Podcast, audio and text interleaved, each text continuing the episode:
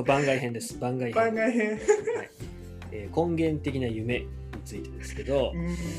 えーこれ今ふとした話からこの話題になったんですが、うん。あのどうやら僕が生き急いでるらしいと。うん。それはなんか自明のことなんですけどもみんな 当たり前のことのように、ね、いろんな人に言われるでしょうね。まあ、僕にね直接言ってくる人ってあんま少ないんですけど。うん。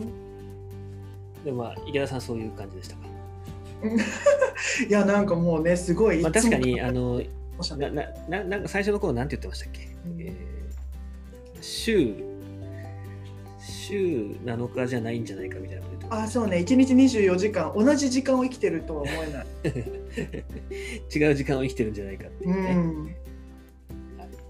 であのー僕はねその全然追われ追われてるっていうかその苦しくないんですよでそれはねなんでかっていうとあの僕がよく子供の時にい熱を出してうなされると必ず見る夢があってでそれはあの何かに追われる夢なんですよ。で、まあ、自転自分が自転車に乗ってる時もあるし走ってる時もあるんですけどそれはトンネルの中ででトンネルって言ってもでもめちゃくちゃ怖い真っ暗なトンネルではなくて、進む方は分かってる。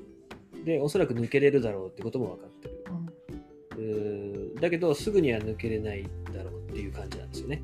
うん。で背後から、まあ、でっかいこう石のボールみたいなやつがもうそのトンネルを塞ぐぐらいの大きいものがずっと自分を追いかけてるっていう。うん。でその夢を見てたことは忘れてたんですけどあのまあでも確かにその仕事を始めてもういろんなものにいろんなことが来るんですよ結構同時多発的に。でそれが人の相談だったり新しい仕事だったり基本その新しいことをすることが多いのであの何かのパターンの繰り返しっていうよりは開拓していくっていうことが多いんですよね。でそうするとまあパンパンになるじゃないですかもう。これもやんなきゃ。で知的作業なんで結構やっぱすごいエネルギーなんですよ。である時そのユングっていう、まあ、心理家の本を読んで、えー子供の夢っていう本があるんですけどそこに根源的な夢っていう、まあ、夢分析の一つで、えー夢にはいろんな夢があるんだけど根源的な夢っていうのがあると。うん。で根源的な夢っていうのはあの子供の時に何回も見る夢。うん。だっていうことなんですよね。ほんでそれを読んだ時にあそういえばその追われる夢をうなされた時ずっと見てたなと思って、でユングが何て書いてあるかっていうと根源的な夢には逆らってはいけないと。でそれはあなたの運命を定める夢だからあの根源的な夢。それは運命だから逆らってはいけないんだっていうことが書いてあって。でおおなるほどなと思って、えーそれを自分の、まあ、人生に置き換えた時にあ僕は追われていいんだと。追われることに疑問を持たなくていいんだ。っうんうんうんうん。ていうことになったんですよね。で、えーその追われるってことはまあ辛いかもしれないけど追われるっていうことは、えー僕の根源的なその存在的なものだから、えーそれに逆らった方がまずいことになると。うんうんうんうんうんえーだから追われてる時はもうラッキーっていう感じですよね。自分の人生を生きてるんだっていう。まあそういう風になってからすごい気が楽になって、えーだから外から見てるとなんか生き急いでるなあの人っていう感じかもしれないんですけど、あの僕としては、えー苔のような人間になりたいと。うんわかりそうでわからない。生きてるか生きてないか分かんないけど潤ってるし、おー確かに。あの優しい肌触りだしみたいな。うでそうですね。んなるほど。うんこう静かに静かにですね佇むみたいなその苔のような人間になりたいっていうのをいつぐらいから思ってたんですか？これはでもね最近ですねへえ。まあでもそのユングっていう人に出会ったのは結構でかくて、うんユングってあのーかなりやっぱすごい人だったんですよ。うん。で赤の書っていうユングの絵日記が、えーユングが死んでから100年後だったかな。にだから最近出たんですよ。あの世に出たんですけどそれはユングが亡くなる前にこの本だけはすぐに出版しないでくれと。でそれは自分が変に思われるからだっていう、まあ、自分も含めた一族っていう意味だと思いますけど。でそれにはねそのマンダラって言われるようなあの、なんていうか東洋の考え方ですよねそういう、マンダラ図のような図とかあの、まあ、本当にその根源的な夢みたいなうんそういう絵日記なんですよ。でそれを赤の書っていうので出版してるんですけど、まあ、それが出てるんですよね。でユングはあの自分が大学の先生になるか心理家になるかっていうのは若い時、まあ、フロイトからこう決別していくんですけどあの迷うんですけどその自伝に書いてあるのは自分は心理家になろうと決めたその日から毎晩悪夢を見るんですよ。へでユングは無意識への接近っていう本を書いてますけどあのやっぱ自分の無意識とずっと対決し続けた人ででユングの無意識の体験っていうのはすごいリアルであのお医者さんですよね。そういう心理科をやっててあのクライアントが相談に来るじゃないですか。でそうするとユングとしてはもう夢夢とか自分の無意識で分かってることがあるんですよね。であるクライアントがあの週末クライミングに行くんだと。でユングはそれはもうクライミングには行ってはいけないっていうのは分かってるんですよね。だけどそれは言えないんですよ、相手の無意識の問題なので。でただクライミングはやめた方がいいんじゃないですかってことは伝えたとでその人はでもそれを守らずに週末クライミングに行って、でその手を外すはずがないところで両手を外して落下していって亡くなってしまったとでそれはユングにとっては分かっていたことなんですよね。でそういうことが起こったりとかあのちょっと見覚えのある地下に降りる階段に出会うんですよ。その起きてる時ですよであこれはこの間夢で見た場所だとその階段を降りていくと、えー扉があってでその扉を開けると、えー夢で見たのと全く同じ家具が置いてあって、でその家具の一番上の棚を開けるとそこに探している本があったみたいな、まあ、そういう人生なんですよ。どこまで現実でどこまでな何が夢の話かなんかよくわかんない。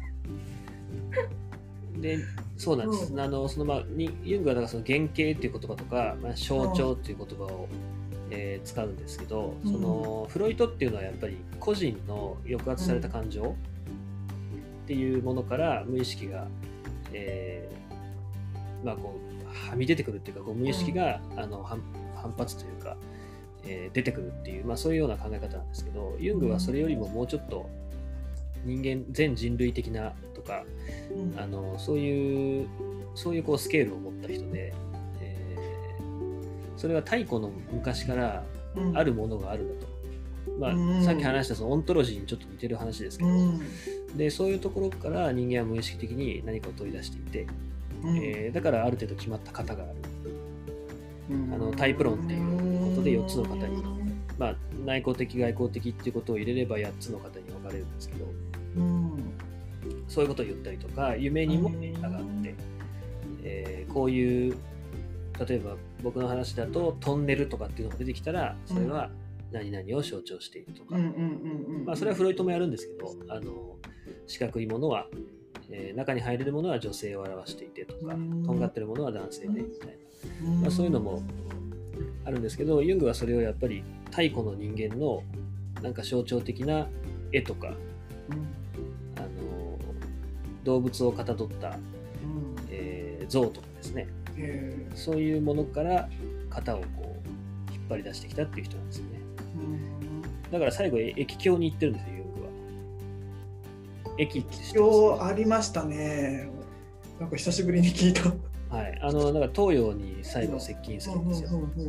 液鏡体ですね、へー。あの占いでよく敵屋さんがやるようなやつですけど、はいはい。でそれはお黄金の花の秘密っていううん題名で日本語訳になってますけへど、あれもやっぱり僕も液鏡をやったことありますし、やってもらったこともありますけど、あれもやっぱえ。液鏡って結局あの4つの組み合わせ、まあ、4つというか最終的には、うん、そうですね、えーとまあ、表と裏っていう陰と陽なんですよ。陰と陽の組み合わせで、うん。えーまあ、何種類もの型を持っていてで、えーそれによって解釈していくんですけど、うん。まあ、6つの、あのー陰と陽が出てくるんですよ。うん。だから例えば陰陰陽陰うんうん。陰陽みたいなそういう風に出てきたり、うんうん。陰陽陰陰陰陽とか、まあ、そういういろんな組み合わせが考えられていてうん。で陰の上に陽がある時はこうだとかうん。陽の上に陰がある時はこうだとかみ水の上に火がある時は危ういとかですね、そういうふうにまあいろんな解釈をしながら最終的には漢字が出てきてうん。でその漢字にまつわる、まあ、孔子の教えとか、うん。えーそういう詩が今度出てきてでそれによって占うんですけど、まあ、そういうところにユングは最後接近してるんですよね。確かになんかちょっと通じるものなんかある気がする。わかる。だから僕の恩師はやっぱりユングの発見したことうん。っていうのは東洋人が発見すべきだったっていうふうに言ってましたけど、ね。うん。あれは完全に東洋の思想だっていうふうに言ってて。変すべきだ。うん。まあということでこれは番外編なんですけど、えーまあ、根源的な夢ということで、まあ、もしこれ聞いてる方で根源的な夢があるんだったら、まあ、それは逆らわない方がいいっていうことは、まあ、僕の実体験としてもそうですし、うんえーユングが言ってることでもあの、うんそういうふうに言われているので、うんえー参考にするともしかしたらうんちょっと楽になるかもしれうません。んいやちょっと羨ましいですね。そんな根源的な夢があって。ないですか？あわああるんでしょうけどね。あるのかな？忘れちゃってるだけですかね。僕はでも本当結構見たんですよ。そのうん必ず熱が出たらそれは見て。本当によく覚えてるんですよね。で、隣に母親がその看病でいてくれた、でそれは事実かどうかわからないんですけど、あのうん僕の印象なんでうん。で、ここでカタールで看病してもらっていて、ずっとこう、うん逃げてるっていうか、進んでる。うん。でそんな感じのこう、うんビビジュアルはずっと覚えてたんで、そういう人生ですね。人そうで生。すね。うんなので、あの追われてない感じになってたら、あちょっとまずいんじゃないですかっていうふうに言ってもらえたら、すぐにじ何かタスクはい。はいそれはないかな。タスクがなくなることはほぼないないですね。今そうですね。へえ、面白い。ありがとうございます。ということで、ちょっと思いついたので、これは、あの喋りました。まあ、はい。こんな話をもし興味あれば、えーねコメントしてください。いくらでもこういうネタありますので。は いいいですね。はい。じゃあ、えーちょっとプチトークでした。はい、失礼します。ありがとうございます。